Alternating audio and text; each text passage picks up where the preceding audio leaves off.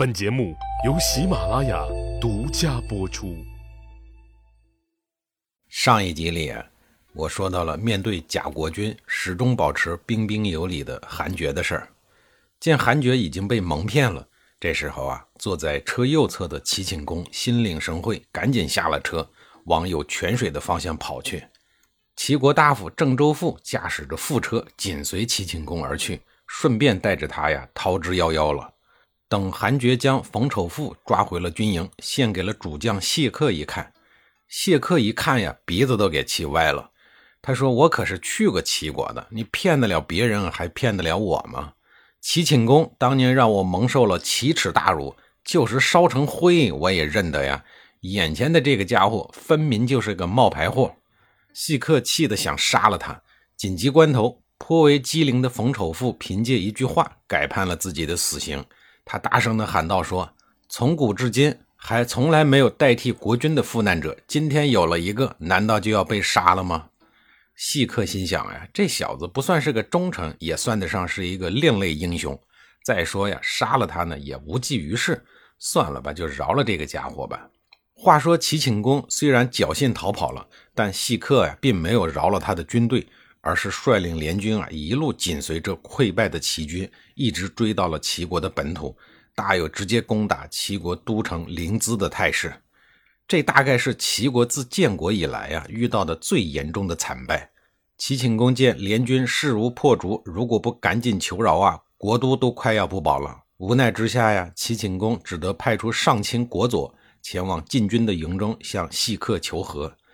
见齐国的使者前来，细客盛气凌人的威胁道：“求和是可以，但是啊，一定要让萧同叔子作为人质，并让齐国的田地之垄啊都改成东西方向。萧同叔子啊，就是齐顷公的母亲。当年齐顷公侮辱细客等一帮残疾人呀，就是为了取悦于他。而晋国呢，位于齐国的西侧，田地之垄改成了东西方向以后呢。”今后晋国入侵齐国的战车呀，开起来可就方便多了。细客提出这两项要求啊，明显就是不想和齐国人议和。国佐听了这话以后啊，大为气愤地说：“萧同叔子不是别人，正是我们的国君之母。齐晋匹敌，那么也就相当于是晋侯之母扣押国君之母，把亡命当做什么了？况且此举是大不孝。”当年周天子划分天下疆界，就是根据地理和有利于农业生产的原则而定的。可您为诸侯划分疆界，却说只能东西向，以方便晋国的战车行走，恐怕也不符合天子之命吧？失去了天子之命，何以称霸诸侯？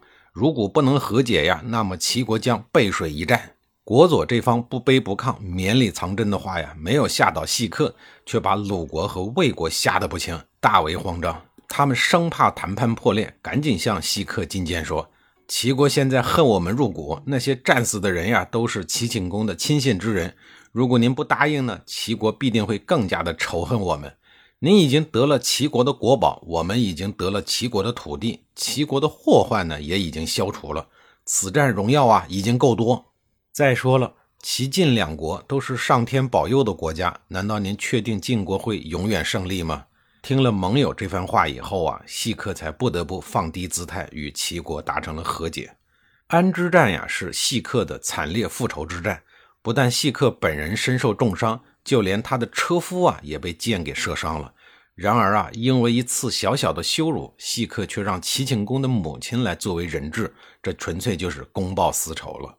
安之战对于齐景公而言呢，就纯粹是他自作自受。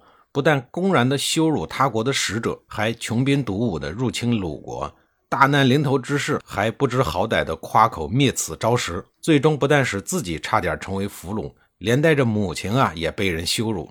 如此看来呀，安之战的意义何在呢？难怪有人感叹春秋无义战。俗话说呀，敌人的敌人就是朋友。晋国派大军为鲁国复仇，让鲁成公激动不已。鲁国在这次战斗中也收到了最大的战争红利。齐国悉数返还了以前侵占鲁国的城池。为了表达谢意呀，鲁成公四年，他亲自前往晋国表示感谢。但令鲁成公不爽的是啊，晋景公对鲁成公的到访不但没有给予足够的礼遇，反而对鲁成公极为的不尊重。鲁成功出访晋国，受了一肚子气，一气之下呀，他召集亲信的人商量，是否要对鲁国的国策做出调整。他打算舍弃晋国，与楚国结盟。季文子说呀，现在呢还不能这样做。晋国虽然不讲道义，但是呢还不能背叛他。晋国地大物博，与我们同姓同根，而且是邻居，天下诸侯啊还是听他们的。我们也不可以对他有二心。始义之志有这样的话。与我们不是同一种族的人，他们的心肠呀和我们肯定不一样。楚国虽然是大国，但跟我们不是同一种族，他们怎么会爱护我们呢？鲁国的周围强国林立，我们无法结交齐国。这个时候呀，如果再惹怒了晋国，等齐晋两国同时发难的时候，鲁国就真的是大难临头了。鲁成公认真了思考了以后啊，决定放弃之前的打算。几年之后，鲁成公又如约访问晋国，结果就在他访问的期间呀，晋国发生了晋景公被粪杀的事件。什么是粪杀呀？《左传》里有记载说：“将时杖如厕，陷而卒。”这段话说的呀，就是晋景公。照常理说呀，人的年龄一旦大了呢，身上多少会有点毛病，这也正常。病这个玩意儿啊，可不管你是帝王还是将相，该来的呀就会来。这是规律，是一件正常的事情。有病嘛，找正常的医师就好了。可晋景公呢，却特立独行，剑走偏锋，不找医师，找巫师。他打算让巫师啊给自己看看病。您想想啊，这完全就不是一个专业呀，肯定会出问题。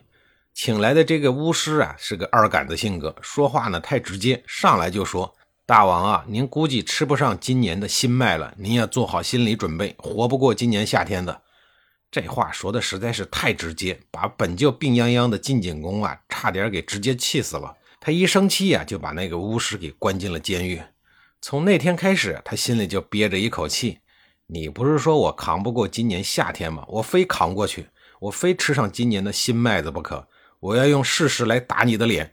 晋景公就这么想来着，心里嘴上虽然死扛着，可是身体的难受啊，却是实实在在的。没办法呀，晋景公派人到秦国去请医师。面对晋国的使者，秦桓公啊也是够意思，把本国最好的一个叫袁的神医给派了过来。袁神医还没有到晋国呢，晋景公又做了一个十分离奇的梦。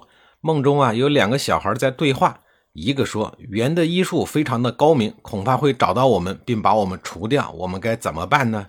另一个说呀。只要我们躲到高之下，荒之上，任他再怎么高明啊，也奈何不了我们。那么躲到了高荒之间的兵能去掉吗？在下一集里啊，我再给您讲述。